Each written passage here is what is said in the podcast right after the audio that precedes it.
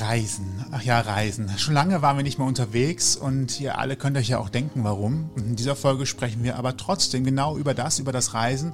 Und unser heutiger Gast hat das in den vergangenen Jahren mit viel Leidenschaft gemacht. Aber was ist daran so besonders, dass wir ihn einladen würden? Ich bin Sebastian. Und ich bin Toni und besonders machte seine Reisen, dass er sie meistens per Anhalter unternommen hat. Russland, Afrika, Japan, Indien waren nur ein paar seiner vielen Stationen. Verewigt hatte seine Reiseerlebnisse in seinem Buch Anekdoten eines Beifahrers. Vom Saarland in die weite Welt mit uns als seine Beifahrer reisen wir heute noch einmal mit Dani Dakona. Herzlich willkommen. Ausgang Podcast. Die Gesprächsvollzieher. Vielen lieben Dank. Schön, dass ich da sein darf. Vielen Danke Dank. an alle und hallo an alle, die auch zuhören gerade. Vielen Dank, dass du Zeit gefunden hast. bin, bin ich der erste Gast aus dem Saarland? Ich muss gerade mal fragen. Ja, ich, Ich glaube ich behaupte mal ja. Sagen wir, Mehrere. sagen wir mal so, auf jeden Fall derjenige, der aus dem Saarland zugeschaltet ist. Das wissen wir Genau. auch, das wissen wir definitiv. Falls jemand seine Wir Geburtsurkunde. uns schon mal für Internethänger. Bei uns ist das so nicht so fortschrittlich. Ach, es funktioniert bis jetzt prima. Ja. Es ist übrigens kein Witz. Ich, ich kann dir sagen, ich wohne hier in einem Ort, in dem ich weder Handy Datenempfang noch Telefonempfang habe. Ach Das ist krass, kein, kein, Witz. ja. das gibt's noch in Deutschland. Das gibt's noch in Deutschland. Aber jetzt In, kommt äh, 5G, alles wird super. Ich kann dir versprechen, dass im Bergweiler kein 5G kommt. Okay. Habt ihr da schon, habt ihr schon Protestwellen losgeschickt? Ich würde behaupten, das Durchschnittsalter in meinem Ort beträgt 83. Sprich, da, da wird, glaube ich, wenig Protest kommen. Naja gut, es kann ja auch ein Allein- Alleinstellungsmerkmal sein als Kurort ohne Mobilfunk. Das könnte, Da ne? könnte man mal, also Mit wollte jetzt- reiner Luft. Reiner Luft, ja. so, das ist ja. Im Saarland riecht es ja überall nach Landwirtschaft, weißt du? Da kannst du mit reiner Luft kannst du nicht werben. Das ist so das, das Vorurteil, das man hat. ich wollte gerade sagen, ich dachte, das ist ein Klischee. Naja. Wir haben, wir haben schon relativ viele Bauernhöfe, aber es ist ein Klischee, definitiv. Irgendwoher muss ja auch das Saarland und die äh, Quatsch, das Saarland, ähm, der Salat und die Milch kommen. Also Ja, so. sehr richtig. Und der Wein. Wein habe ich auch gehört, ist ein wichtiges Ein Weinanbaugebiet, oder? Nicht? So Also eher so Mosel, so in Richtung Rheinland-Pfalz schon. Trier, okay, aber nicht die Ecke oben noch so ein bisschen rein. Ein bisschen, ein bisschen haben wir. Aber wir sind nicht für unseren Wein bekannt. Okay. sondern für Heiko Maas und Nicole. So, Oder so. einem- von einem Zurück zu Export- unserem Thema. Von einem Exportschlager zu jemandem, der sich selber zum Exportschlager machte. Ähm, du bist ja mit dem, mit dem Auto durch die Gegend gereist. Der Clou war natürlich äh, nicht mit dem eigenen, sondern mit äh, fremden Autos und den Leuten, die diese dann äh, gefahren haben. Kurz trampen. Jetzt lernt man ja eigentlich von Kind auf, oh, zu anderen Leuten ins Auto einsteigen. Das ist eine relativ riskante Geschichte. Wie bist du auf die Idee gekommen, das zu tun? Und hattest du da nicht am Anfang ein bisschen Respekt vor, das zu tun? Also angefangen hat das Ganze so, mein, mein, mein erstes Trampen abseits von, ich glaube, einmal habe ich es gemacht nach einem Clubbesuch. Das ist so der Klassiker. Ne? Das ist so der einzige Moment, wo eigentlich Leute hier noch trampen, so wenn sie nachts heim müssen, kein Geld mehr für ein Taxi haben. Aber mein erstes Mal nüchtern trampen war damals in Neuseeland gewesen und das war primär finanziell bedingt. Das, ich hatte ein Auslandssemester in Australien gemacht, wollte anschließend noch Neuseeland ein bisschen bereisen als Herr der Ringe-Fan und hatte das Problem, dass ich kaum noch Geld hatte. Und es ist ein sehr teures Land, auch Neuseeland. Und ich dachte mir so, okay, was machst du? Couchsurfing, eine Online-Plattform, für die, die es nicht kennen, es ist eine Plattform, auf der Menschen anbieten, dass du kostenfrei bei ihnen schlafen kannst. Davon wurde mir erzählt und das Trampen kennt man ja als Deutscher, der hier aufgewachsen ist. Da sind natürlich zwei sehr günstige Arten der Fortbewegung, des Übernachtens, des Reisens. Und ich dachte mir, probier das mal. Aber wie du schon sagst, ich hatte gehörig die Hosen voll, kann ich dir sagen. Und ich erinnere mich noch so an meine, mein erstes Mal Trampen dann auch. Ich bin dann ewig gelaufen, um eine gute Position zum Trampen zu finden. Und habe dann jedes Mal, wenn ich eine gefunden hatte, ach nein, das, das geht noch besser. Ich laufe noch ein bisschen weiter, weil ich einfach nicht trampen wollte. Ja? Ich dann doch so ein bisschen, nicht Angst, aber es ist ein sehr eigenartiges Gefühl. Du, du stehst dir quasi wie auf einem Präsentierteller an der Straße, jeder schaut dich an und ähm, du bist darauf angewiesen, dass jemand anhält. Aber ich habe, glaube ich, fünf Minuten gewartet und hatte einen 300 Kilometer Lift. Das war meine erste Mitfahrgelegenheit. Wow. Bei einem sehr netten LKW-Fahrer. Das Cool. war ein sehr guter Start. Und war das Auenland so, wie du es im Film gesehen hast, wie du es dir vorgestellt hast? Das Auenland war genauso, wie man das aussieht. Ich muss, ich muss dazu sagen, du hast natürlich sehr viele Ecken, wo du denkst so, ach okay, das ist aus dem Film interessant, ne, weil das gar nicht so aussieht, natürlich.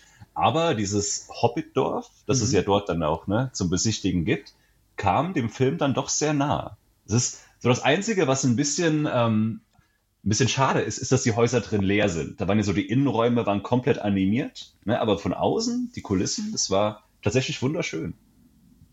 Ist natürlich eine Touristenattraktion. Ne? Man kommt dann nur mit Reisebussen dann auch hin und es kostet auch Geld, dort reinzugehen. Aber das war tatsächlich eine Touristenattraktion, die nicht enttäuscht hat für Fans.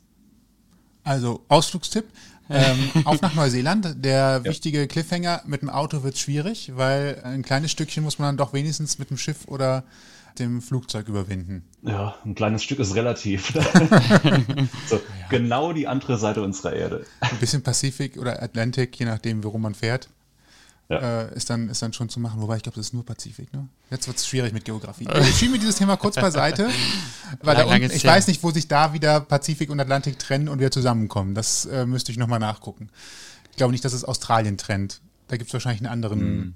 Grund. Mm, aber zurück zum Thema Trampen als solches. Wie muss man sich das denn eigentlich vorstellen? Also ich kenne das jetzt einfach nur so noch aus der alten Erinnerung, aber ich weiß ja nicht, ob viele Leute überhaupt noch Trampen kennen, vor allem die Jüngeren, dass man ein Schild, mit einem Schild am Straßenrand steht mit einer Richtung. Also so nach dem Motto, ich äh, nehme mal ein deutsches Beispiel, ich bin in München, will nach Hamburg, stelle mich also in München an den Rand, Schild Hamburg so, und dann wartet man darauf, dass jemand anhält. Und idealerweise macht man das nicht in der Ausfahrt oder sowas, also da, wo Leute eigentlich gerade Besseres zu tun haben, als drinnen anzuhalten, sondern irgendwo auf relativ freier Strecke oder an wo sonst.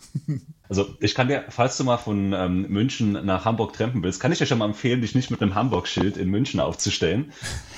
Das hätte das Problem, dass Menschen, die nicht nach Hamburg fahren, normalerweise nicht anhalten, weil sie sich denken, ah, ich fahre nicht nach Hamburg. Und die Chance in München jemand zu sehen, der nach Hamburg fährt und gerade noch Lust hat, sich einen Tramper einzuladen, er würde sagen, die sind sehr niedrig. Also das mhm. ist auch schon diese Problematik bei der, bei der Trepperei mit Schild. Du hast natürlich auch die Möglichkeit, das ohne Schild zu machen, mit deinem Daumen oder mit was auch immer. Und ja, Schild macht Sinn, wenn du, wenn du irgendwie vor einer Abzweigung stehst, sag ich mal. Und es geht nach links, es geht nach rechts. Du kannst dann ein Schild dabei haben, das dann irgendeine Destination, die in deine Richtung geht, drauf hat. Dass du Leute, die schon mal von vornherein in die andere Richtung fahren, ausschließt, dass die Leute nicht anhalten müssen. Ähm, aber ansonsten bin ich jemand, der relativ gern ohne Schild getrennt hat und dann auch so gern mit den Leuten, du triffst die Leute dann am Fenster oder durch die geöffnete Tür und kannst mit denen ein bisschen schnacken, siehst auch, was für eine Person das ist und kannst dann so, yo, ich will dahin, wo fährst du hin? Okay, könntest du mich vielleicht ein Stückchen mitholen. Aber ja, das, das geht tatsächlich, obwohl man das nicht mehr meinen sollte, heute relativ gut noch in fast allen Ländern. Und äh, als hast du gesagt, du hast es das erste Mal in Neuseeland gemacht, damit hast du ja gleich zwei Hürden. Also erstens, äh, du hast so ein bisschen zum, dein Sprachumfeld verlassen, in einem anderen Land, andere, unter Umständen andere Kultur, nicht ganz so krass wie manch mhm. anderer Fleck der Erde, aber es ist ja doch schon mal ein anderes Leben auch, auch vor Ort in Neuseeland. Wie war dann das erste Mal? Du hast eben gesagt, der hat dich direkt 300 Kilometer mitgenommen. Warst du dann direkt so wohlwollend eingelullt, nenne ich es jetzt mal, es klingt so negativ, so, so abgeholt, dass du direkt danach den Daumen wieder rausgehalten hast und gesagt hast, so, die nächsten 300 Kilometer warten auf mich? Hm. Also es war auf jeden Fall sehr förderlich, dass diese ersten Erfahrungen gut waren. Es ist ja bei allem so, wenn du irgendwas zum ersten Mal probierst, ne, keine Ahnung, du fährst das erste Mal Longboard und brichst dir fünf Knochen, ne, das wird dich wahrscheinlich nicht dazu motivieren, das nochmal zu versuchen. Andererseits, du fährst das erste Mal Longboard, das klappt erstaunlich gut, du fällst nicht einmal, ja, das motiviert schon eher dazu, das weiterzumachen. Das ist beim Trampen natürlich genauso. Hätte ich wären die ersten fünf Menschen, die mich mitgenommen haben, alles Menschen gewesen, die mir an die Wäsche wollten, ne, gewollt hätten, dann wäre das, was ich nachher gemacht habe im Nachgang, vielleicht nie so passiert. Aber ich hatte anfangs also sehr, sehr, sehr gute Erfahrungen gehabt, ähm, überwältigende Erfahrungen. Für mich war das ja damals auch Neuland gewesen. Und gerade diese, diese Hilfsbereitschaft, diese Menschlichkeit, die mir, die mir da widerfahren ist, das war was Neues, das war was, das ich nicht erwartet hätte. Und das war natürlich auch dann der Grund dafür, dass ich das weitergemacht habe. Und du sagst Sprache. Ich würde sagen, Neuseeland ist ein denkbar gutes Land zum Trampen. Ich meine, generell auch um die an, um das, erst, um das erste Mal vielleicht sogar zu machen, weil das Englisch, das dort gesprochen wird, versteht man normalerweise relativ gut. Dann ist Englisch natürlich eine Sprache, die man zumindest halbwegs beherrscht, wenn man unterwegs ist. Also ich schätze, die meisten sprechen zumindest rudimentäres Englisch, was, was das Ganze schon mal leichter macht. Und Nummer drei, Neuseeland ist ein sehr wenig besiedeltes Land auch, gerade auf der Südhalbkugel. Da stellt sich meistens die Frage, okay, will ich nach Norden oder will ich nach Süden? Und nicht wie jetzt beispielsweise in Deutschland, ich stehe an irgendeiner Autobahnraststätte, habe eine Karte vor mir mit dem Autobahnnetz, das aussieht wie das Metronetz in London und du musst dann irgendwie versuchen ne, herauszufinden, wenn dir jemand sagt, ich fahre nach Frankfurt, hilft dir das? Und dann so, ja, warte, ich muss mal kurz meine Karte studieren, ob da nochmal eine, irgendwie eine, eine Autobahnraststätte kommt, an der du mich rauslassen könntest. Ja, das macht's kompliziert und das hat's in Neuseeland eben nicht. Es ist sehr einfach. Du kannst auch fast überall trampen. Wenn ganz im Norden, in der Nähe von Auckland, gibt's dann auch eine Art Autobahnsystem, aber bis dahin sind es fast durchgängig Landstraßen, wo du dann auch wirklich überall stehen kannst. Okay, also Einsteigertipp Neuseeland. Ja. genau. Wenn ihr nach Neuseeland kommt irgendwie, ist das ein tolles Land, um damit anzufangen. Oder vielleicht auch so ein Land, wo man weiß, man hat nicht so eine große Sprachbarriere. Ne? Ich meine, wenn man gut Englisch spricht oder sich sicher in Englisch fühlt, ist es ja schon mal würde ich jetzt denken, wesentlich einfacher dort auch ein bisschen anzukommen, als wenn man jetzt eine ganz andere Sprache äh, vor sich hat, mit der man vielleicht gar nichts anfangen kann. Ne? Absolut. Von daher. Aber weißt du, nicht, nicht nur einfacher, natürlich ist auch wesentlich angenehmer, weil du dann während der Fahrt mit deinen ähm, Fahrern, Fahrerinnen sprechen kannst. Das macht es ja auch viel interessanter, das Ganze. Ja? Das ist ein Aspekt, der fehlt, wenn du nicht kommunizieren kannst. Du wirst nie erfahren, was das für eine Person ist, die dich gerade mitgenommen hat. Dann haben wir eben im Intro gehört, dass du unter anderem auch in Russland warst. Und jetzt gehe ich einfach mal davon aus, dass du dort mit Englisch nicht bei jeder Person weiterkommst. Wie geht man dann mit dem Trampen um? Was macht man dann, um A zu sagen, wo man hin möchte und B, wie redet man darüber, wie das Wetter ist, warum man trampt, wo man eigentlich hin möchte, was das Ziel ist? Wie, wie läuft das dann? Wie hast du das gelöst? Also ich würde sagen, ich war in Russland ungefähr 5000 Kilometer unterwegs per Anhalter wow. und hatte eine Mitfahrgelegenheit, die gebrochenes Englisch gesprochen hat. Davon abgesehen wirklich null, null Englischkenntnisse. Ähm, wie kommt man dann weiter? Ich meine, Städtenamen, das geht noch ganz gut. Zumindest kannst du die dann auf, auf Google Maps zeigen. Ne, du hast ja dann nochmal die, die, eigene, die eigenen Zeichen, das Kyrillische. Das ne, selbst da stößt du dann an die Grenzen. Selbst wenn du Straßenschilder siehst, kannst du die ja nicht unbedingt lesen. Du kannst dann versuchen, auf Google zu vergleichen, weil auf der, bei, bei Google Maps dann immer das kyrillische, das russische Wort und dann auch nochmal die englische Übersetzung da steht. Ähm, ja, das, es geht irgendwie alles. Man sollte sich dann so ein Grundvokabular Russisch aneignen. Das, ne, so, du solltest wissen, was Trampen heißt, was Zelt ist ganz praktisch, wenn die Leute fragen, wo du denn schlafen möchtest so Sachen. Aber im Prinzip geht es dann irgendwie spätestens mit Hilfe von Google Übersetzer dann halbwegs gut. Heißt natürlich trotzdem, dass du dann, wenn du im Auto gemeinsam sitzt, leider nicht wirklich miteinander kommunizieren kannst. Es ist dann, man lacht dann zusammen, ne, so Situationskomik, Hände, Gesten, das funktioniert ja auch. Aber du wirst natürlich niemals in der Lage sein, deinen Fahrer zu fragen, wie er so zu Putin steht, beispielsweise. Dinge, die durchaus interessant wären. Ne? 5000 Kilometer Schweigen. Quasi. Oh mein Gott. Ganz viel schlafen. Ganz viel schlafen, tatsächlich. Ja. Das kann ja auch erholsam sein, ja. Ja, klar du hast vorhin schon so ein bisschen angedeutet, man begegnet sich wahrscheinlich erstmal am Fenster von einem Auto oder, weiß ich nicht, bei der offenen Autotür und redet irgendwie kurz, wenn überhaupt. Was ist für dich so ein Icebreaker oder was war für dich so ein Icebreaker, um überhaupt mit den Menschen so, ja, erstmal in Berührung zu kommen und sich vielleicht so ein bisschen anzunähern? Denn irgendwie glaube ich es ist in uns so ein bisschen so ein Misstrauen, so ein pauschales Misstrauen ja eigentlich so ein bisschen eingepflanzt. Also ich glaube, wahrscheinlich reagieren ja viele gar nicht so wohlwollend auf jemanden, der da vor ihnen steht und mitgenommen werden will. Ja, wobei das, das Anhalten generell ja schon mal der erste Schritt ist. Wenn diese Schwelle überschritten wird, dann hast du eigentlich so gut wie nie die Situation, dass du mit dem Fahrer sprichst und der Fahrer dann irgendwie sagt, ach nee, du bist doch nicht so, wie ich mir dich vorgestellt habe, ich fahre noch mal weiter. Also wirklich, ich habe das, glaube ich, einmal gehabt. Das, aber da ging es dann um Drogen. Da wurde ich gefragt, ob ich Drogen dabei habe. Ganz komische Sache auch. Ähm, aber generell ist das Problem natürlich, die Leute dazu zu bringen, anzuhalten. Ja, du stehst an der Straße und da gibt's, da gibt's, da gibt's ähm, Blogs drüber, wie man am besten ausschauen sollte, als was du am besten für, für, für Kleider, was für Farben du anhaben solltest. Ähm, ganz ehrlich, als jemand, der schon ein bisschen was getrennt hat, das größte, der Großteil davon ist kompletter Humbug. Was sehr wichtig ist, ist, was ja auch Sinn macht, dass du wie eine Person wirkst, die man gern im Auto hätte. Es geht uns ja genauso. Wenn du jemanden siehst und überlegst, hm, nehme ich den mit oder nehme ich den nicht mit, dann ist das egal, was der für Klamotten anhat, sondern es geht darum, wie wirkt diese Person. Wirkt die wie eine interessante oder lustige oder was auch immer, Art von Person, die ich jetzt gern für unbestimmte Zeit neben mir sitzen hätte. Und ich sage immer so, das Wichtigste, lächeln, lächelt, wirk wie eine nette Person. Das kann sehr anstrengend werden, wenn du fünf Stunden irgendwo an der Straße stehst, dauerhaft am Lächeln und du dann Muskelkater in deinen Wangen bekommst. Aber ja, ich habe Leute gesehen, die trampen, die auf dem Boden sitzen und so halbwegs die Hand hochstrecken, eine Zigarette dabei rauchen. Ich so, tut mir leid, beim besten Willen. Wird schwierig. Ja, Zumal die Leute ja auch in der Regel nur irgendwie ein, zwei Sekunden Zeit haben, eine Entscheidung zu treffen, nehme ich jetzt mit oder nicht. Ne? Also absolut, ja, absolut. Das ist ja tatsächlich eine Impulsentscheidung und äh, man muss gucken, dass man diesen Impuls für sich gewinnt, sonst äh, steht man halt länger da. Richtig. Aber, das ist auch übrigens, das, das passt ganz schön, das Interessante. Manchmal wurde ich ja halt Leuten mitgenommen, die noch nie einen Tremper dabei hatten vorher. Oder die auch sagten dann ganz deutlich so, ich habe eigentlich Angst vor Trempern, aber irgendwie habe ich dich doch jetzt mitgenommen. Und dann fragst du natürlich, warum?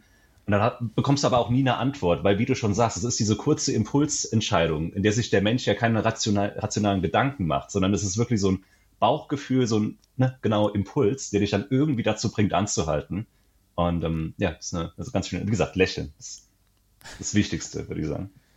Gab es für dich so eigentlich den Moment, wo du gesagt hast, so ich äh, will jetzt auf Reisen gehen, ich pack das jetzt an oder ist das einfach passiert?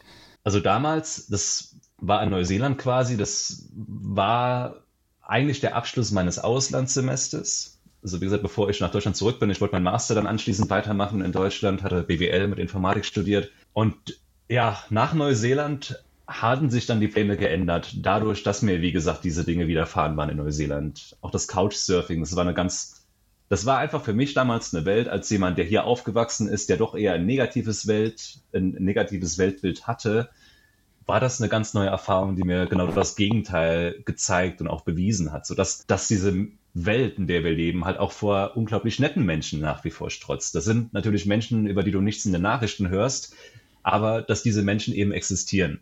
Und wie gesagt, so hatten sich dann damals meine Pläne geändert. Ich war dann ein bisschen länger noch in Südostasien unterwegs gewesen, mal per Anhalter, mal mit Bussen, mit Zügen, mit was auch immer. Ähm, und ja, das, das waren, waren schöne Erfahrungen für mich. Das war das erste Mal in meinem Leben, ich war 24, 25 Jahre alt, das erste Mal in meinem Leben, dass ich wirklich auf Reisen war. Und ja, als ich zurückgekommen bin von dieser ersten Reise und dann auch entschieden habe, nicht weiter zu studieren und gearbeitet hatte, hatte einen guten Job auch gehabt, aber dennoch hatte ich irgendwie so dieses Bedürfnis in mir drin, so dieses Bauchgefühl, diesen Impuls, nochmal aufzubrechen und nochmal mehr von dem zu erleben, was ich damals erlebt hatte, um so auch herauszufinden, final, was ich, in welche Richtung ich mein Leben lenken will, was ich mit meinem Leben anstellen möchte.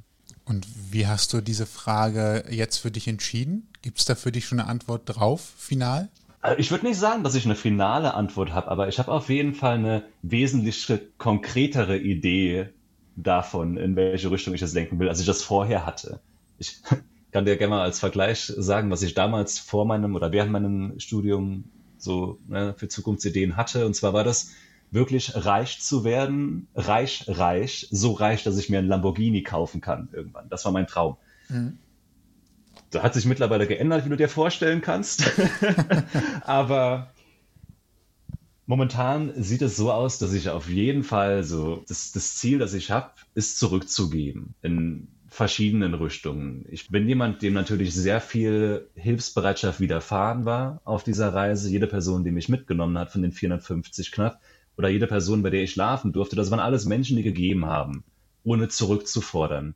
Und das sind Sachen, die dich dann an irgendeinem Punkt doch schon prägen im Sinne von, okay, ich will irgendwie mit meinem Leben auch was tun, das anderen hilft. Wie gesagt, das kann ganz viel verschiedene Richtungen annehmen. Ein Lehrer beispielsweise hilft Menschen natürlich, jeden Tag. Das, was ich früher gemacht habe, Finanzen zu leiten in einem Unternehmen, das hilft keinem. Das hilft dir, das hilft deinem Boss. Punkt. Ja?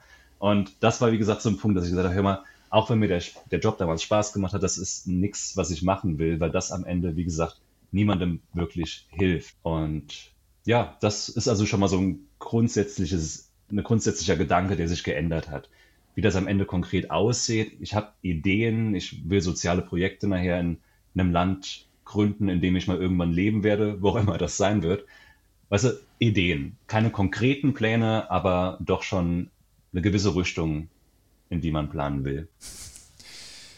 Du hast eben davon gesprochen, dass du ein Weltbild hattest, das relativ fest war, ich will jetzt nicht sagen eingeengt, aber du hattest ein sehr vorgefertigtes Weltbild und das Reisen hat dich dazu gebracht zu erkennen, die Welt ist gar nicht so, wie sie ist. Du hast zum Beispiel gerade auch nochmal als Punkt eingebracht, die Menschen sind eigentlich viel netter, als ich dachte und es ist gar nicht so schwarz-weiß-mäßig, wie man das vielleicht aus den Nachrichten wahrnimmt, weil äh, Russland besteht nicht aus mehreren Milliarden, äh, Millionen, ich weiß nicht, wie viele Einwohner Russland hat, Millionen Putins, sondern das sind alles eigenständige Menschen, die sicherlich politisch das gut finden, aber auch andere Meinungen haben und haben können. Äh, was war für dich das größte Aha-Erlebnis auf den Reisen? Also wo du sagst, wow, damit hätte ich jetzt überhaupt nicht gerechnet, weil das komplett konträr zu dem war, was ich bisher dachte. Ich hatte so eine Erfahrung relativ früh auf meiner Reise gehabt. Gott sei Dank, das hat mir auf jeden Fall viel geholfen damals. Das war Albanien. Das war, ich glaube, das fünfte Land, in dem ich war. Das war ein Land, das ich nie auf meiner Liste von Ländern, in die ich reisen will, hatte. Warum? Weil Albanien für mich irgendwie so, ich kann es ja nicht genau erklären, aber das, das Erste, an das ich gedacht habe, wenn ich Albanien gehört habe, war Gefahr und irgendwie, ja, nicht schön. Keine Ahnung. Ich wusste nichts über Albanien, aber ich war mir sicher, dass es kein schönes Land ist. Und dann beim Reisen hatte ich immer öfter Leute getroffen, andere Reisende, die da meinten so, ey, warst du schon in Albanien? Das ist eines der coolsten Länder hier in Europa. Ich so, was, Albanien? Wirklich? So, hm, okay. Wenn dir das dann irgendwann der, der siebte, achte Mensch erzählt, denkst du dir, hm, vielleicht ist da doch was dran. Schau dir es mal an. Warum auch nicht? Und es war fantastisch. Es war nicht nur wunderschön, es war auch, also die Menschen, die ich getroffen habe, waren extrem freundlich. Und das war so ein Punkt, wo ich mir auch lange darüber Gedanken gemacht habe, woher denn diese Vorurteile von damals kamen. Und mittlerweile bin ich mir relativ sicher, dass es daher gerührt hat, dass Menschen früher bei mir in der Gegend gesagt haben, ey, wenn du nachts da in Lebach am Bahnhof stehst, halt dich von den Kosovo-Albanern fern. Ja, die, die stechen dich ab oder berauben dich. So, das wurde dir gesagt irgendwann, da war ich 14, 15 und das ist dann irgendwie so ein kleiner Gedanke, der dir eingepflanzt wird, der dann im Laufe deines Lebens zu irgendwas reift, zu einem einem Bild von einem Land, was ja schon komplett Banane eigentlich ist, wenn du mal darüber nachdenkst. Aber dennoch war es dann irgendwie drin und hat meine Meinung von einem ganzen Land, in dem ich noch nie war, geprägt. Und das war damals eine, eine eindrucksvolle Art zu sehen, wie, wie dämlich sowas ist. Und das kannst du auf so viele Aspekte des Lebens übertragen, auch ganz aktuell ja momentan. Das ist absolut äh, Ausländerdebatten. Das, das Generalisieren ist immer verkehrt, immer gefährlich und immer schlecht. Aber wie gesagt, ich glaube, du musst oder viele Menschen müssen einmal so einen Moment haben, an dem ihnen eindrucksvoll aufgezeigt wird, wie falsch sowas ist, um auch zu verstehen und daran was zu ändern. Ich war natürlich schon, schon wesentlich weiter im, im Sinne vom Generalisieren gewesen. Aber Albanien war nochmal ganz am Anfang ein sehr eindrucksvolles Beispiel dafür, wie, wie sehr Bilder in deinem Kopf drin sind, Meinungen über Dinge, von denen du, wie gesagt, gar nichts weißt. Das, das hast du immer wieder auf der Reise. Würdest du mir glauben, dass es im Iran ein Skigebiet gibt, in dem man 365 Tage im Jahr Skifahren kann? Dann denkst du, hä? Was? Der Iran? Nein. Ein, ehemaliger Kollege hat tatsächlich, der äh, kommt aus Rumänien, der hat halt auch erzählt, dass sie von Strand bis Skigebiet alles haben. Wir kennen das ja auch aus äh, Russland mit Sochi, glaube ich. Und äh, mhm. da ist ja auch alles von Strand bis, bis Ski, Wintersport, wie wir alle wissen, dank Olympischen Spielen, äh, alles möglich. Aber ansonsten, wenn einem das keiner sagt und man das nicht mal sieht, dann weiß ja. man das nicht. Bist du denn schon mal auf die Idee gekommen, bist du jetzt überall hingetrampt, zu sagen, das hat mir jetzt so gut gefallen, jetzt buche ich mir nochmal einen Flug dahin, weil ich das Ganze nochmal erleben möchte und nehme jetzt tatsächlich einfach mal den klassischen, den klassischen Urlaubsweg. Ist dir der Gedanke schon mal gekommen oder hast du das schon mal gemacht? Also so, wenn du jetzt als klassischer Urlaubsweg das normale Hotelurlauben verstehst, also der Gedanke kam mir noch nie, muss ich ehrlich sagen. Das ist äh, ein Urlaub, der mich nicht erfüllt. Klar überlege ich ab und an, ob es Sinn macht, vielleicht einfach mal für drei, vier Wochen jetzt irgendwo hinzufliegen. Ich meine, wie gesagt, Corona, das ist ja eine Problematik gewesen, die, die, die vorher keiner für möglich gehalten hätte. Aber wenn es das nicht gegeben hätte, ich wäre nach Ägypten geflogen auf jeden Fall, hätte eine Hochzeit besucht von einer Freundin, die ich auf meiner Reise getroffen habe. Ich wäre auch nochmal nach Indien geflogen, auch für eine Hochzeit von einer Person, die ich damals getroffen hatte auf meiner Reise. Das wären natürlich Sachen gewesen, die ich getan hätte. Und vielleicht wären das dann auch Reisen gewesen, auf denen ich nur einen Bruchteil der Zeit getrennt hätte. Ich meine, so ganz wirst du es nicht los. Ne? Ich habe hab ja selbst im Saarland manchmal so Momente, wo ich sage, boah, ich muss mal noch mal trampen. Dann fahre ich mit meinem Longboard. Ich habe mir nicht alle Knochen gebrochen beim ersten Mal, deshalb habe ich es weitergemacht. Ähm, das sind dann, weißt du, ich fahre dann in eine Stadt mit meinem Longboard und tramp irgendwie heim. Das sind 10, 15 Kilometer, aber einfach nochmal dieses Gefühl zu haben, an der Straße zu stehen. Und auch hier funktioniert das dann bei mir in den Orten wunderbar. Was die Leute halten an, so, ey, ich habe seit 30 Jahren keinen Tramper mehr gesehen. Halleluja, so schön. äh, wo, woher kommst du? Wo willst du hin? So, ja, nach Bergweiler. Oh, okay. Was machst du da? So, da, da wohne ich. Oh, okay. Interessant. Ja, krass, so klein ist die Welt. Ja, heute ist hier, heute ist hier die Hölle los. Keine Ahnung. Hat wow. die Bahn mal, Bahn mal kurz gehupt oder der ICE, weil wahrscheinlich jemand auf den, äh, die Beine in, ins Gleisbett baumeln hat lassen. Oder Tauben. Ah, Wir glauben an Tauben. Der, der, der, der Klassiker. Ja. beim Fliegen leuchtet das sofort ein, beim Trampen ist es nochmal was ganz Neues. Je nachdem, welches Land man besucht, braucht man äh, eine Einreiseerlaubnis oder ein Visa. Wie hast du das gelöst? Wusstest du vorher schon, ich werde auf jeden Fall dieses oder jenes Land besuchen und konntest dich da entsprechend darauf vorbereiten? Oder gibt es da die Möglichkeit zu sagen, hey, ich trampe hier und ähm, kann ich mal kurz durch euer Land fahren? Also das ist in der Tat eine Sache, über die ich mir natürlich bewusst war, aber dennoch eine Sache, die, über die ich mich gar nicht informiert habe. Ich bin kein großer Pläne-Schmieder. Ich bin der Meinung, dass ich alles irgendwie, dass du fast alles aussortieren kannst von unterwegs Gerade natürlich, wenn du das Privileg hast, einen deutschen Reisepass zu haben. Das muss man ja auch dazu sagen. Ne, das ist ein, so zu reisen, ohne sich irgendwie Gedanken zu machen, ob du irgendwo rein darfst oder nicht. Das ist ein Privileg, das ein paar Länder genießen. Deutschland ist auf jeden Fall eins davon. Du kommst fast überall weiter mit deinem Reisepass. Und es gibt, ich habe einmal auf meiner Reise war ich an einem Punkt angelangt, an dem ich wirklich nicht weiter konnte per Anhalter. Und das war in, in Usbekistan gewesen. Also ich wollte eigentlich in den Iran, da hatte ich aber online in einem Visumsprozess festgesteckt. Es war ein Fehler im System. Aber ich habe da festgesteckt und es war nicht lösbar. Die konnten mich nicht raushauen aus dem System. Ja, erst irgendwie nach zwei Monaten. Und dadurch, dass ich in dem System drin war, konnte ich es auch nicht mehr auf der Botschaft beantragen, weil meine Reisepassnummer schon registriert war. Ah. So, das war ein technischer Fehler, wegen dem ich nicht weiter konnte. Und dann wäre noch Pakistan, ein Nachbarland, eine Option gewesen, aber da konntest du oder kon kann man auch, glaube ich, heutzutage noch das Visum nur in Deutschland beantragen als Deutscher. Also nicht von unterwegs. Und China wäre auch eine Option gewesen. China stellt keine Visen aus in Zentralasien. Also das war wirklich ein Punkt gewesen, an dem ich gesagt habe, okay, hier geht es nicht weiter für mich leider. Ich werde jetzt fliegen müssen, bin nach Indien geflogen. Aber wirklich, das war das einzige Mal gewesen. Ansonsten hast du vielleicht mal ein bisschen anstrengenden Prozess in Russland. Das hat ein bisschen gedauert, auch wieder aus willkürlichen Gründen, warum das Visum abgelehnt wurde. Aber du kommst nun mal immer weiter. Das ist doch eine gute Nachricht für all die, die mal spontan los wollen, Lostreffen wollen. Online, beziehungsweise genau. direkt Au, Außer wenn ihr nach Pakistan wollt, äh, checkt das vorher ab. Ja? Macht das in Deutschland klar. Aber weißt du, das ist ja auch, wenn du ein Visum, wenn ich das im Vorfeld geplant hätte und mir beispielsweise für Pakistan ein Visum beantragt hätte, dann musst du ja auch bei diesem Prozess ein Einreisefenster angeben. Und ich weiß nicht, wie frei man das wählen kann, aber ich bin mir sicher, dass das nicht flexibler als ein Monat sein kann. Du brauchst ja schon ein ziemlich genaues Datum, glaube ich, bin ich mir ziemlich sicher.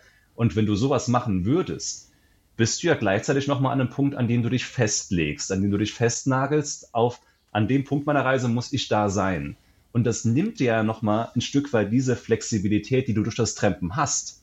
Das an der Straße stehen und wirklich keine Ahnung zu haben, in welche Richtung es jetzt weitergeht. Wie gesagt, das ist eine Sache, die ich lieben gelernt habe und deshalb wollte ich auch nie das Gefühl haben, okay, ich habe jetzt genau einen Monat Zeit und dann muss ich da sein. Ja, du hast natürlich mal Momente, Russland, du hast einen Monat Zeit, um dieses Land nochmal zu verlassen. Also du musst irgendwo an irgendeiner Grenze sein ähm, von einem Land, in das du einreisen darfst. Ansonsten hast du ein großes Problem. Ansonsten wirst du irgendwie zwischen zwei Grenzen gefangen, was unangenehm werden kann. Aber ja. Ich entnehme dem Ganzen also, ein Visum zu beantragen ist vielleicht ganz schön und vorausschauend auch äh, vielleicht hier und da mal nötig, aber so eine akribische Planung schränkt dann doch eher ein. Ne? Ja, das ist auch besser so eine Sache, die jeder für sich selbst entscheiden muss. Ja. Wenn er gern diese Sicherheit hat, es gibt ja sehr viele Menschen, die auf Sicherheit bedacht sind, wobei das ja dann oft auch Menschen sind, die jetzt nicht per Anhalter reisen wollen, dann ist das vollkommen okay und dann kannst du auch deine komplette Reise planen. Aber ich bin so genau das Gegenteil. Ich kann beispielsweise Russland-Visum. Ich bin von Deutschland ja los durchs Baltikum und wollte nach Russland. Und ich war mir sicher, dass es problematisch wird, dieses Russland-Visum zu beantragen. So, jetzt hätte ich zwei Optionen gehabt. Entweder checke ich das in Deutschland ab, wie das laufen wird mit dem Visum und bekomme dann entweder, okay, ist es möglich oder ist es nicht möglich als Antwort. Oder ich trenne einfach mal hin und bin einfach optimistisch und glaube daran, dass es irgendwie funktionieren wird. Und genau das habe ich getan. Und wenn es dumm gelaufen wäre, wäre ich in Estland angekommen, hätte dann gemerkt, verdammt, ich kriege kein Russlandvisum. Aber hey, dann bremst du halt nochmal runter, irgendwie über die Türkei nach in den Iran. Ne? Wäre auch eine Option gewesen. Aber wie gesagt, ich wäre dann lieber sowas, bin optimistisch, glaube dran, dass es irgendwie funktioniert, statt vielleicht schon im Vorfeld zu merken, okay, das wird nicht funktionieren und dann so, ach verdammt, ich wäre gerne nach Russland rein. Ne? So, das ist keine intelligente Art des Reisens, aber es ist eine, die Art des Reisens, die ich gewählt habe. Eine sehr naive, mhm. aber ich habe letztens mit jemandem drüber gesprochen, naiv bedeutet ja nicht schlecht. Naiv kann was, also Naivität kann was sehr, sehr, sehr Schönes und auch Gutes sein. Ja, und Not macht erfinderisch. Das kann man in deinem Buch ja auch des Öfteren lesen. Also, das ja, ist ja gar nichts Schlechtes. Das ist ja immer die Sache. Wenn du, wenn du einen Alternativplan hast, einen, ein Alternativszenario, mit dem du zufrieden bist, dann ist doch alles gut. Was will passieren? Ja, das ist auch, weißt du, eine Sache, die mir, die mir immer gesagt wurde, damals so, ey, das ist auch mutig, was du machst. Und ich so, pff, weiß ich nicht. Mut ist für mich was, was, mutig ist jemand, der was tut, bei dem er was zu verlieren hat, es aber dennoch tut. Und da muss man ganz klar sagen, das ist auch wieder eine sehr privilegierte Aussage. Mein Worst-Case-Szenario als Deutscher aus einem, aus einem Mittelst aus einer Mittelstandsfamilie mit einem Abschluss hier, mein Worst-Case-Szenario wäre, dass ich irgendwo ohne Geld strande. Und selbst dann würden meine Eltern irgendwie Geld für einen Flug zusammenkratzen. Ich würde zurückfliegen, würde aufs Arbeitsamt gehen, wäre wieder versichert, würde zumindest Hartz IV bekommen, bis ich nochmal einen Job finden würde, den ich finden würde mit einem abgeschlossenen Universitätsabschluss, abgeschlossener Abschluss, doppelt gemoppelt mit einem Universitätsabschluss. Weißt du, das ist das Worst-Case-Szenario. Und wenn man da mal ganz objektiv drüber nachdenkt, ist das ein, ein Szenario, das für viele Menschen unserer Erde ein Best-Case-Szenario wäre. Und also vor dem Hintergrund, was habe ich zu verlieren? Zeit. Du bist zwei Jahre älter. Wow. Keiner stellt dich mehr ein, weil du 31 bist. Das ist, hör mal, das ist, tut mir, tut mir leid.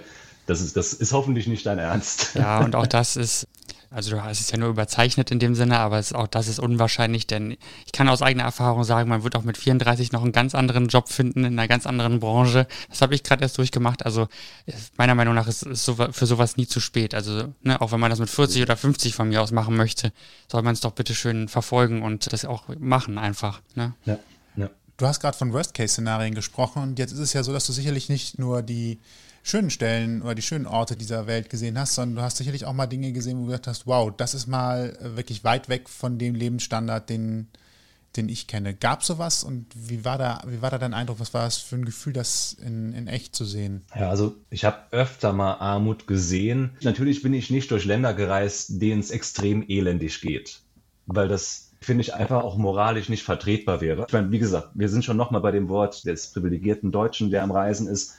Warum sollte ich in Länder reisen, in denen Menschen wirklich so elendig leben. Ne? Ich meine, Beispiel, ich hatte mal eine lange Diskussion mit jemandem gehabt, ob man durch Syrien oder den Irak trampen sollte momentan. Oder reisen sollte generell.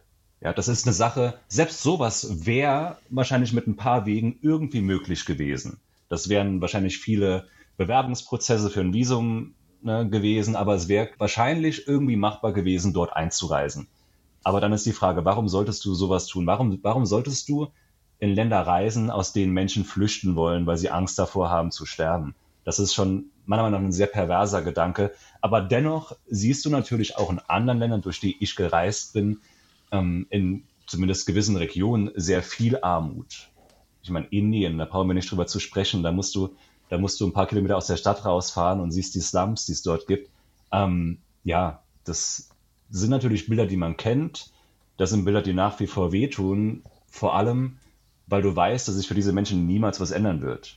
Das, das ist, du wirst, du wirst dort geboren und dort wirst du sterben. Punkt. Das ist nicht, dass du die Möglichkeit hast, aus deinem Leben irgendwas zu machen. Und weißt du, das ist eine, eine sehr bedrückende Erkenntnis, die dir dann auch, auch in teilweise Ländern in Afrika, in, ich war ja im südlichen Afrika ein bisschen unterwegs gewesen. Und je nachdem, wo du dann Menschen kennenlernst, das sind Menschen, denen es auch durchaus gut geht mit ihrem Leben, aber das sind Menschen, die niemals die Option haben werden, was anderes zu tun als das, was sie gerade machen, als das, äh, in was sie reingeboren werden. Ja, erneut, das sind alles Dinge, dass du siehst sowas und du bist natürlich eine Person, die sowas nicht betrifft, was aber auch wiederum eine Sache ist, die man dir nicht vorwerfen kann. Es ist sehr, sehr bizarr. Ich habe ja jetzt öfter mal, also Gott sei Dank wirklich nicht viel, aber ab und zu bekomme auch ich mal Hassnachrichten indem mir dann meistens vorgeworfen wird, dass ich ein scheiß privilegierter Deutscher bin, ähm, der auf Kosten anderer lebt. So. Und da sind wir bei diesem Problem. Klar bin ich ein privilegierter Deutscher, aber das ist ja nichts, was man mir vorwerfen kann. Ich hatte das Glück, hier geboren zu sein. Klar, ich denke, es ist wichtig, dass du dir diesen, dieses Privilegs bewusst bist, dass du das anerkennst, wertschätzt und das natürlich nicht missbrauchst. Da brauchen wir nicht drüber zu reden. Ne? Aber wie gesagt, das ist eine Sache, die mir auch, ähm, ich wusste am Anfang noch nicht, wie das sein wird, aber das war eine Sache, die mir nie vorgeworfen wurde beim Reisen. Also ich hatte eigentlich nie, auch in ärmeren Ländern, nicht das Gefühl, dass jemand wütend auf mich ist, weil ich in der Lage bin, hier zu reisen. Und mir es natürlich finanziell besser geht als den Menschen dort. Also das war, war eher eine Neugierde, die, die da war, so, ey, was machst du hier? Ach, verrückt, lustig, ne? Was natürlich auch Sinn macht, weil Menschen, die wenig haben, das heißt ja nicht, dass es diesen Menschen unbedingt schlecht geht. Das sind ganz andere Leben, wenn ich an einen, eine tolle Familie in Kirgisistan zurückdenke, die ich getroffen habe. Die haben ganz spartanisch gelebt, die, die haben so ein bisschen gefarmt, haben so ein bisschen Touri-Guide gemacht im Sommer in die Berge. Ähm, nach wie vor mit denen im Kontakt ab und zu über WhatsApp, wir haben auch WhatsApp und schicken mir dann Bilder von ihren Tomaten und, und ja, es ist, denen geht's super gut. Aber wenn du siehst, wie die dort leben, mit, das mit deutschen Standards vergleichst, würdest du vielleicht erwarten, dass es denen gar nicht mal so gut geht. Was ja natürlich auch nochmal ein, ein dämlicher Gedanke ist. Du kannst ja unser Standard nicht auf alle anderen Personen, Menschen anwenden. Ja. Ich werfe kurz auch den philosophischen Gedanken ein, aber die kann jeder für sich selbst beantworten. Nur weil wir einen gewissen Standard haben, geht es uns deswegen gut. Hm. Also vielleicht ist für die äh, aus deren Sicht auch das, was wir hier haben, auch eine Art von Fessel oder aber auch Einengung äh, der Perspektive, weil sie sitzen ja, also das, was wir da gerade vielleicht auch als Armut empfinden, ist aber für die auch Freiheit unter Umständen. Also das ist ja, ich will das jetzt auch nicht hochloben, aber es ist, glaube ich, eine Sache der Perspektive und was, von wo man kommt und das zu sehen. Ich kann mir halt vorstellen, dass für manche auch dieses äh, 9-to-5-Arbeiten, eine Wohnung haben, ähm, engen Raum in engen Städten leben, durchaus auch etwas sein kann, was, was nicht deren, deren Wunsch ist. Meine, das ist halt, weißt du, diese Grundbedürfnisse müssen halt gedeckt sein. Du musst genug Geld oder genug Nahrung haben zum Überleben, ohne zu hungern. Und ähm, so ein paar medizinische Sachen natürlich, ne, aber wenn das, diese Grundbedürfnisse gedeckt sind, dann findest du Glück in allen erdenklichen Formen. Zufriedenheit das war auch, ist, glaube ich, der Schlüssel, ne? Absolut. Das, das war auch so eine Sache, weißt du, das war damals auf der ersten Reise in Java, wo ich extrem arme Menschen gesehen habe, die, denen es extrem gut ging, die extrem glücklich und zufrieden gewirkt haben. Und der dann so, als jemand, der damals, wie gesagt, Glück monetär ne, ähm, definiert hat, war das was, wo ich mir dachte, okay, ähm, warum ist dieser Mensch so glücklich? Und warum sind so viele Menschen, die ich kenne in Deutschland, am Jammern und sich am Beschweren? Und dann, weißt du, wenn du diesen Gedanken weiterführst, kommst du an einen Punkt, wo du sagst, okay, vielleicht ist Glück und Zufriedenheit eben nicht so sehr monetär definiert, sondern es gibt vielleicht andere Dinge, die dich am Ende zufrieden und glücklich machen. Das war ja, der Moment, wo der Lamborghini dann, weggefahren ist, ne? Genau, genau. Hm. Das, das heißt nicht, dass es nicht Menschen gibt, die, die ihr Glück im Finanziellen finden. Natürlich gibt es das und das ist auch erneut vollkommen in Ordnung.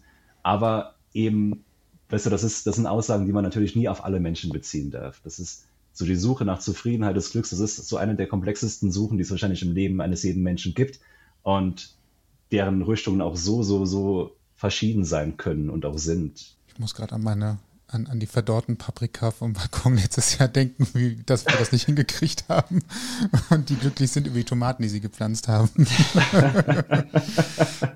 ja, so unterschiedlich man Entschuldigung. ist sich seinem guten Leben te wirklich teilweise gar nicht bewusst, würde ich denken. Und kann jetzt zwar nur für uns oder für mich, für uns beide hier sprechen, aber wir sind ja auch sehr gut durch das letzte Jahr gekommen, obwohl es eben für andere Leute mit Sicherheit nicht so gut war.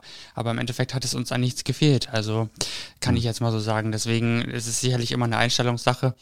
Aber ich glaube auch, dass viele Menschen hier einfach so vom Überfluss überrannt sind, dass sie das gar nicht mehr wissen oder sich dem bewusst werden können, was ihnen Spaß macht, was ihnen gut tut, was schön ist und was nicht schön ist, keine Ahnung. Also was man für Glück und Zufriedenheit eigentlich braucht. Ja, Genau, danke. Ja, aber dann, also das, ist halt, das ist halt generell auch so nochmal ein ja. Menschending. Menschen beschweren sich immer und wenn sich natürlich Leute in den wohlhabenden Ländern beschweren, ist das immer Beschweren auf sehr hohem Niveau. Aber dennoch, ich glaube, das ist so eine der, der Grundeigenschaften vieler Menschen, dass du dich über Dinge beschwerst, die du nicht hast oder die dich nerven an dem, was du hast.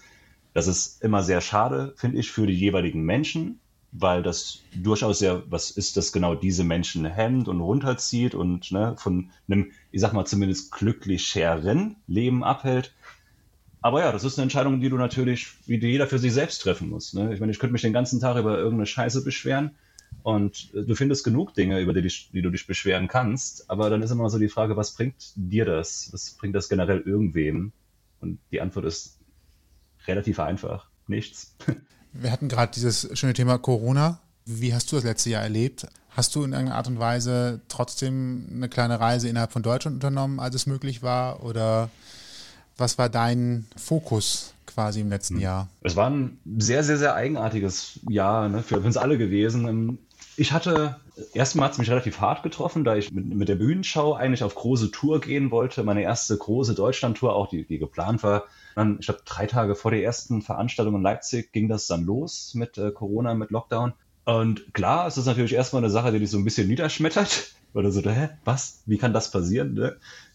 Wie kann das hier rüberkommen jetzt? Und, aber gut, das ist natürlich eine Sache gewesen, die man irgendwann auch akzeptiert hat, wo wir wieder beim Thema wären. Die, diese ähm, Künstler-Selbstständigen-Hilfe hat bei mir gezogen, sprich, ich wurde vom, vom Staat unterstützt, was schon mal sehr viel geholfen hat. Und ja, habe akzeptiert natürlich. Ich meine, das war ja dann auch eine, eine Sache, die jetzt nicht nur mich als Mensch betrifft, sondern die uns alle betroffen hat, egal wo. Jeder hat Abstriche machen müssen in diesem Jahr und ja auch noch in diesem Jahr. Also es war ja dann doch eine leider eine sehr lange Sache geworden und ist ja auch nach wie vor eine, eine Sache, die präsent ist.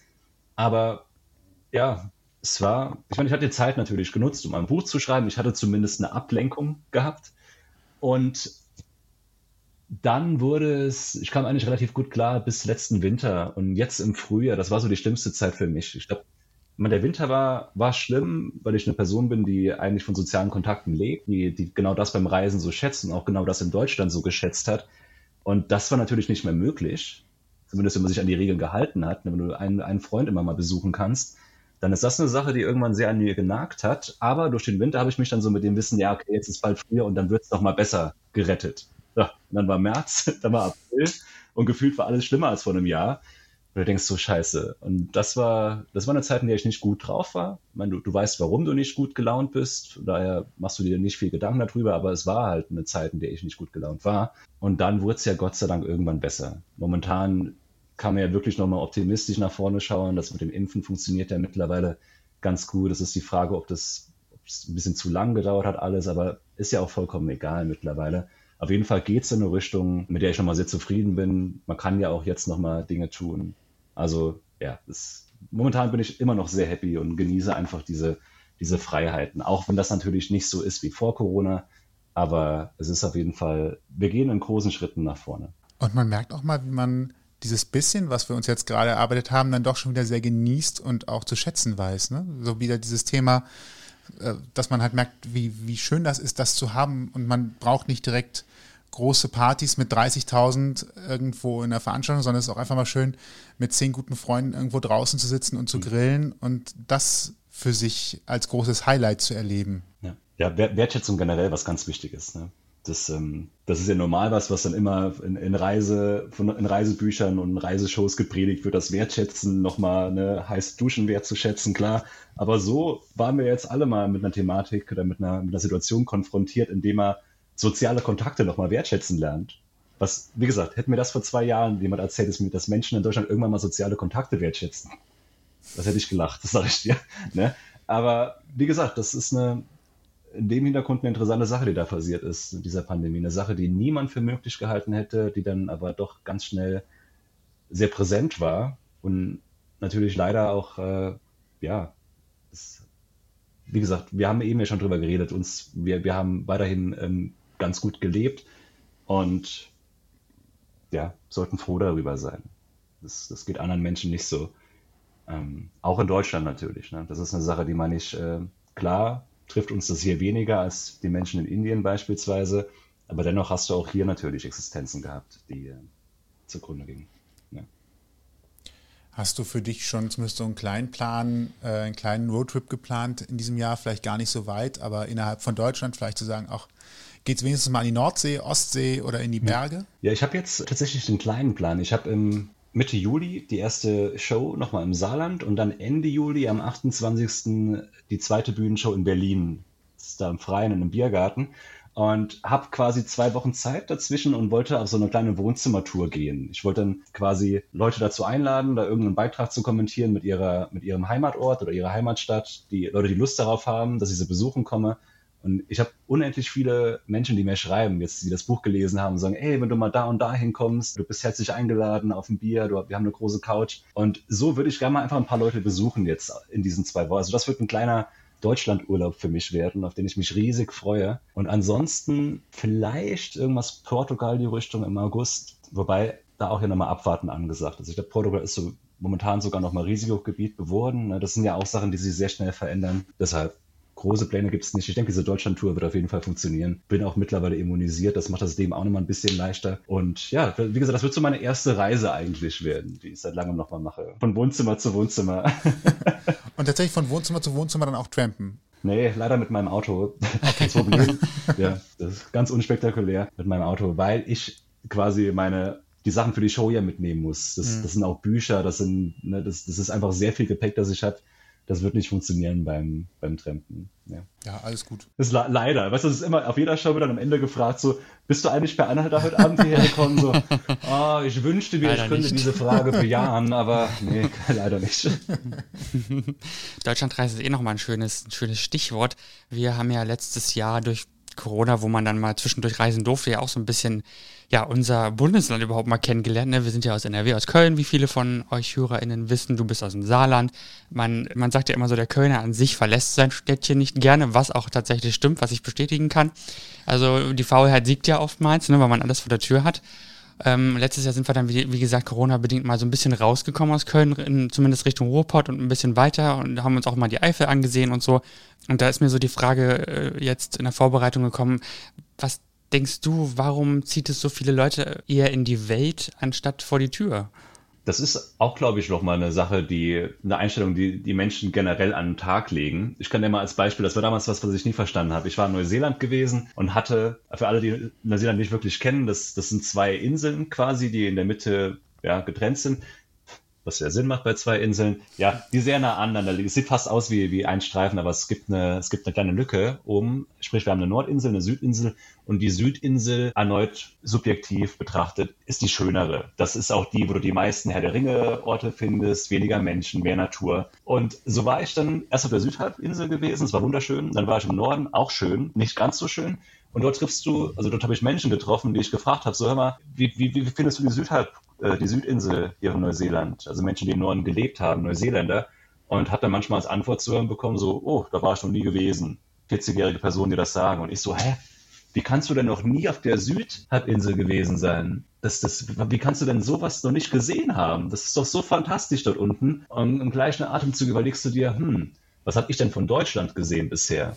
Und das war, das war zu einem Zeitpunkt gewesen, an dem ich noch gar nichts von Deutschland gesehen hatte. Du bist in Asien, Südostasien unterwegs und jeder fragt, äh, du sagst so, ich bin aus Deutschland. So, ach geil, ne, Berlin, ich war schon mal in Berlin. Und ich so, ja, er war noch nie in Berlin. Und dann so, hä? Warum warst du noch nie in Berlin gewesen? Wie gesagt, das ist so eine Sache, ich glaube, Menschen reisen wenig im eigenen Land, weil du im Hinterkopf immer so hast, ja, mein eigenes Land kann ich auch später noch bereisen. Ja, irgendwann mache ich das mal, aber jetzt fliege ich erstmal dahin oder jetzt schaue ich mir erstmal das an. Und ja, das, wie gesagt, das ist auch eine Sache, die jetzt durch Corona gekommen ist. Es ist ein Wort, das ich gar nicht mag, aber das ja immer präsent war. Mikroabenteuer. Mikroabenteuer Deutschland. Ja? Jede, jede Buchbestsellerliste war durch, durch Sieb von Mikroabenteuern, die man irgendwo machen kann. Und es gibt sie. Es ist, es ist, wir leben in so einem schönen Land auch hier. Äh, vielfältig auch. Wahnsinn. Ja, absolut. Ja. Kannst du, kannst du alles. Hast du alles von, von schönen Bergregionen bis Mönchengladbach. Hast du alles da? Wäre fast, wär fast eine Düsseldorf-Idee gekommen, aber ich lasse es. Äh, okay. nein, nein, nein, nein, nein. Aber Wie, wo habt ihr etwa Probleme mit Düsseldorf in Köln? Das Nein, aber, es, aber da, das Mikroabenteuer Düsseldorf für einen Kölner. Aber das wäre jetzt eigentlich so der Witz gewesen. Aber wir waren tatsächlich schon öfter da. Ja, tatsächlich. Wir haben also, auch einen Freund von uns ja. wohnt auch da. Also ist auch eine schöne Stadt. Ich kann das ne? tatsächlich äh, sagen, ohne, äh, ohne Gram oder sonst was. Eben, außerdem bin ich ja kein gebürtiger Kölner, von daher äh, bin ich da sowieso okay. nicht so patriotisch. Mir, mir, wurde, mir wurde damals gesagt, als ich die, ähm, ich hatte auch eine, eine Show in Köln geplant gehabt ähm, die dann dreimal verschoben wurde. Und jetzt haben wir sie erstmal ne, auf unbestimmte Zeit auf Eis gelegt. Und da wurde mir gesagt, als ich vorher gefragt habe, so, hör mal, äh, gibt es irgendwas, was ich wissen sollte? Und jemand so, ah, pass auf, wenn du über Düsseldorf sprichst. so, okay, ja. Okay, okay. Ich sag immer, ich bin Rheinländer, damit habe ich von Bonn bis Düsseldorf alles äh, eingeschlossen. Aber wo wir gerade schon so, so heimataffin unterwegs sind, das Saarland, kleinstes Flächenbundesland, gibt viele Witze darüber, unzählige. Aber an welche drei Dinge musst du spontan denken, wenn du jemandem das Saarland beschreiben würdest, die du ihm dann nahelegen würdest, wo du sagst, das ist eigentlich typisch Saarland? Typisch Saarland. Ähm, ich würde ich würd sagen, typisch Saarland ist ein sehr unattraktiver Dialekt. Dann, was haben wir eine, warte, Saarland, was, viele Dörfer, viele Landstraßen, das ist sehr typisch Saarland. Und das ist traurig, ne? Das klingt jetzt so, als würde ich meine Heimat nicht mögen. Keine Ahnung, also Ich find- Elsass ist nah, aber es ist, glaube ich, auch eher Baden-Württemberg, ne? Oder? Ist das Saarland? Ja gut, Frank Frankreich, ja, wir sind, wir sind ruckzuck in Frankreich. Das ist auch so eine, in Luxemburg sind wir super schnell. Du bist, das ist ja das, das Dreiländereck, das du hier in der Nähe hast, ne? Ich finde, das Saarland ist eine, eine charmante Nummer. Das ist irgendwie so eine, das ist eine, ein Land, das auch ein Bundesland, das sehr oft vergessen wird, über das wenige Menschen überhaupt irgendwas wissen. Wir haben, wie gesagt, mal abseits von, von ein paar größeren Städten, sehr viel kleinere Städte, die durchaus sehr viel Charme versprühen auch. Sehr viel Hügellandschaften zwischendrin, jetzt keine riesigen Bergregionen. Aber es ist dennoch ein sehr, ja, ich weiß nicht, ein sehr, ein sehr charmantes Fleckchen. Wobei ich sagen muss, ich habe auch schon Leute, ich habe einmal eine- einen Dänen getroffen, der meinte so, oh, im Saarland hat er mal Urlaub gemacht. Und ich so, geil, und wie fandst du es? Und er sagt, es war richtig scheiße. Ähm, es war, war, war stinklangweilig. So, ja, okay. Weil das ist halt, glaube ich, das Problem für, für viele, die, die reisen. So alles, das du irgendwie im Saarland finden kannst, kannst du, denke ich, auch an anderen Orten vielleicht noch eine Nummer schöner finden. Weißt du?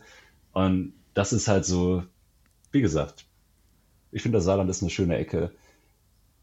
Andererseits wünsche ich mir natürlich auch ab und zu, oder zumindest habe ich das damals, wenn du dann so 22, 23, 24 bist, wünschst du dir irgendwo zu leben, wo ein bisschen mehr los ist. Also mein Plan, also mein Traum war damals auch gewesen, mal in Köln zu leben. Weil ne, irgendwann war ich dann das Saarland auch ein bisschen leid gewesen, wenn du einfach nicht viele Optionen hast, wenn es mal heißt, ey, ich gehe mal abends weg, so okay, wo gehen wir hin? Na gut, ne? Da, Punkt. ähm, ist aber, denke ich, im Umkehrschluss nochmal ganz schön für, für Familien, die so ein bisschen ruhiger wollen. Ich glaub, dann ist das Saarland eine, eine, schöne, eine schöne Ecke. Auch Grundstücke gibt es sehr viel, sehr große, also große Groß, äh, Grundstücke. Ne? Halt, wie gesagt, dadurch, dass wenig Stadt ist, hast du dann einfach Platz auch. Du hast gerade schon gesagt, ich wollte mal aus dem Saarland rausziehen. Gibt es diesen Gedanken noch? Oder vielleicht noch größer gedacht, weiter als Köln? Äh, Gut, mittlerweile ist der Gedanke, dass ich in äh, Südamerika an, am, am Strand und Meer lebe. Also, ja, statt Longboard, ich nach wie Surfboard. genau, genau. Wobei Longboard könnte problematisch werden. Das ist immer so eine Sache. Ähm, nee, ich will, ich, ich will nicht in Deutschland leben. Nicht, weil ich Deutschland nicht mag. Im Gegenteil, ich finde es ist ein, ein tolles Land. Aber es gibt vor allem zwei Dinge, die mich, die mich, ja, ich will nicht sagen stören, aber die ich hier vermisse. Und zwar ist es warmes Wetter, das ganze Jahr über und mehr. Ich meine, ich schaue gerade aus dem Fenster. Was haben wir heute? Der 30. Juni. Es regnet in Strömen im Saarland gerade. Hier auch, ja. Ne? Also, ja. Ich, ich finde es ist schön, Jahreszeiten zu haben, aber dann finde ich, im Vergleich zu diesem Wechselhaften, was wir in Deutschland mittlerweile haben, finde ich den Gedanken an einfach heiß das ganze Jahr. Das ist das wesentlich kleinere Übel für mich persönlich. Ne? Und wie gesagt, mehr, das ist eine Sache, die ich nicht missen will. Und ich rede nicht von Nord- oder Ostsee. Bin so ein kleiner Warmduscher. Ich hätte gern warmes Wasser. Und ich denke, dass ich diese Orte zuhauf in Südamerika finden werde. Hoffentlich. Wenn nicht, komme ich vielleicht doch nach Köln irgendwann. Wer weiß. Immer So. gerne. Die Stadt hat noch Platz. Ja, klar. ist noch Platz da. Köln ist ja ein Dorf, von daher. Ich habe gehört, der Wohnungsmarkt in Köln ist gar nicht so, äh, gar nicht so einfach momentan. Nee, Ja. Wer, wer, ich hatte eine Freundin, die hat in Köln was gesucht vor kurzem. Das war wohl ein ziemlicher Kraftakt. ja, es ist, ist glaube ich, in jeder großen Stadt mittlerweile sehr schwer geworden. Also, und vor allen Dingen kaum noch bezahlbar. Das Schlimme daran irgendwie so, also selbst wenn du raus in den Speckgürtel so ein bisschen gehst, wird es auch nicht besser. Also das hat sich zwar alles noch so ein bisschen in die Vororte verlagert, aber auch da sind die Mieten teuer mittlerweile. Nun ja. Wir können alle ins Saarland kommen. Die Mieten sind sehr billig hier.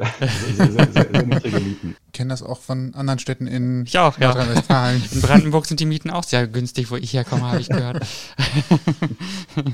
Ja, kann man ja mal hintrampen und gucken, ob einem das da gefällt. Ja, total. Also schöne Ecken gibt es da auch, definitiv. Bevor wir aber das Hier abschließen darf Daniel natürlich auch gerne nochmal sagen, wo man ihn erreichen kann, wie man ihn erreichen kann. Ihr dürft mich gerne, wie gesagt, ich bin immer noch der Meinung, dass der Saarland ein bisschen schlecht wegkam, gerade bei, meinem, bei, meinen, ähm, bei meinen Fragen und Antworten. Ihr dürft mich lieben gerne alle mal im Saarland besuchen kommen, eines der schönsten Bundesländer Deutschlands, ne, wie man sagt. Und ihr habt auf jeden Fall entweder eine Couch, ein Gästebett oder einen Zeltplatz in unserem Garten.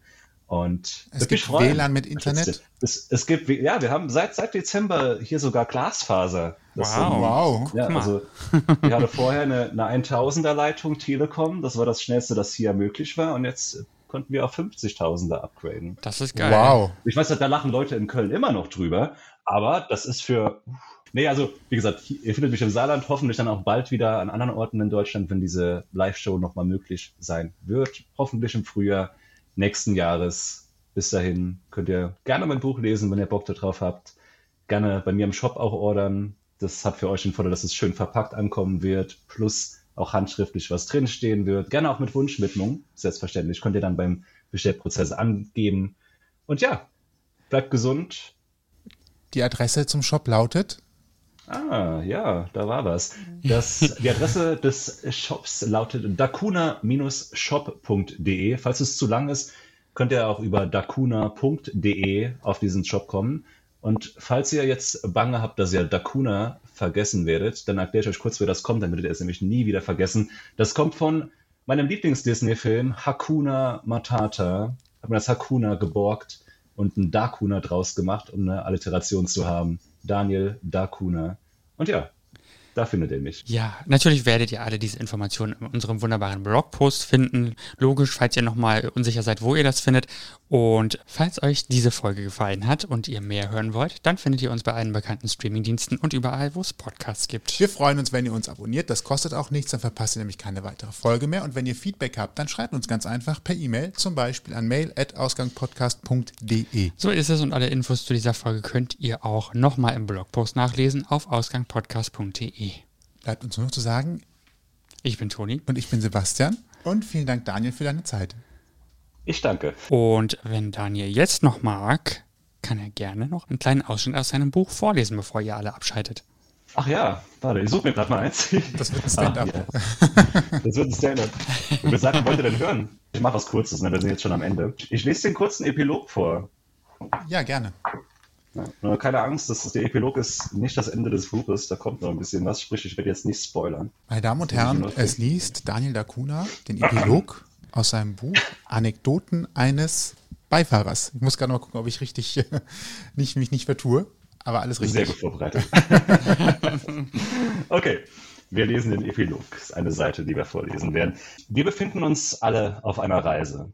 Wir reisen an jedem Tag unseres Lebens gemeinsam durch die Zeit. Diese Reise wird uns oft in vermeintliche Einbahnstraßen führen und uns das Gefühl geben, eingesperrt zu sein. So lange, bis ein Bengtake mit zweistündiger Verspätung schließlich doch noch auftaucht und die Schlösser der Gitterstäbe öffnet.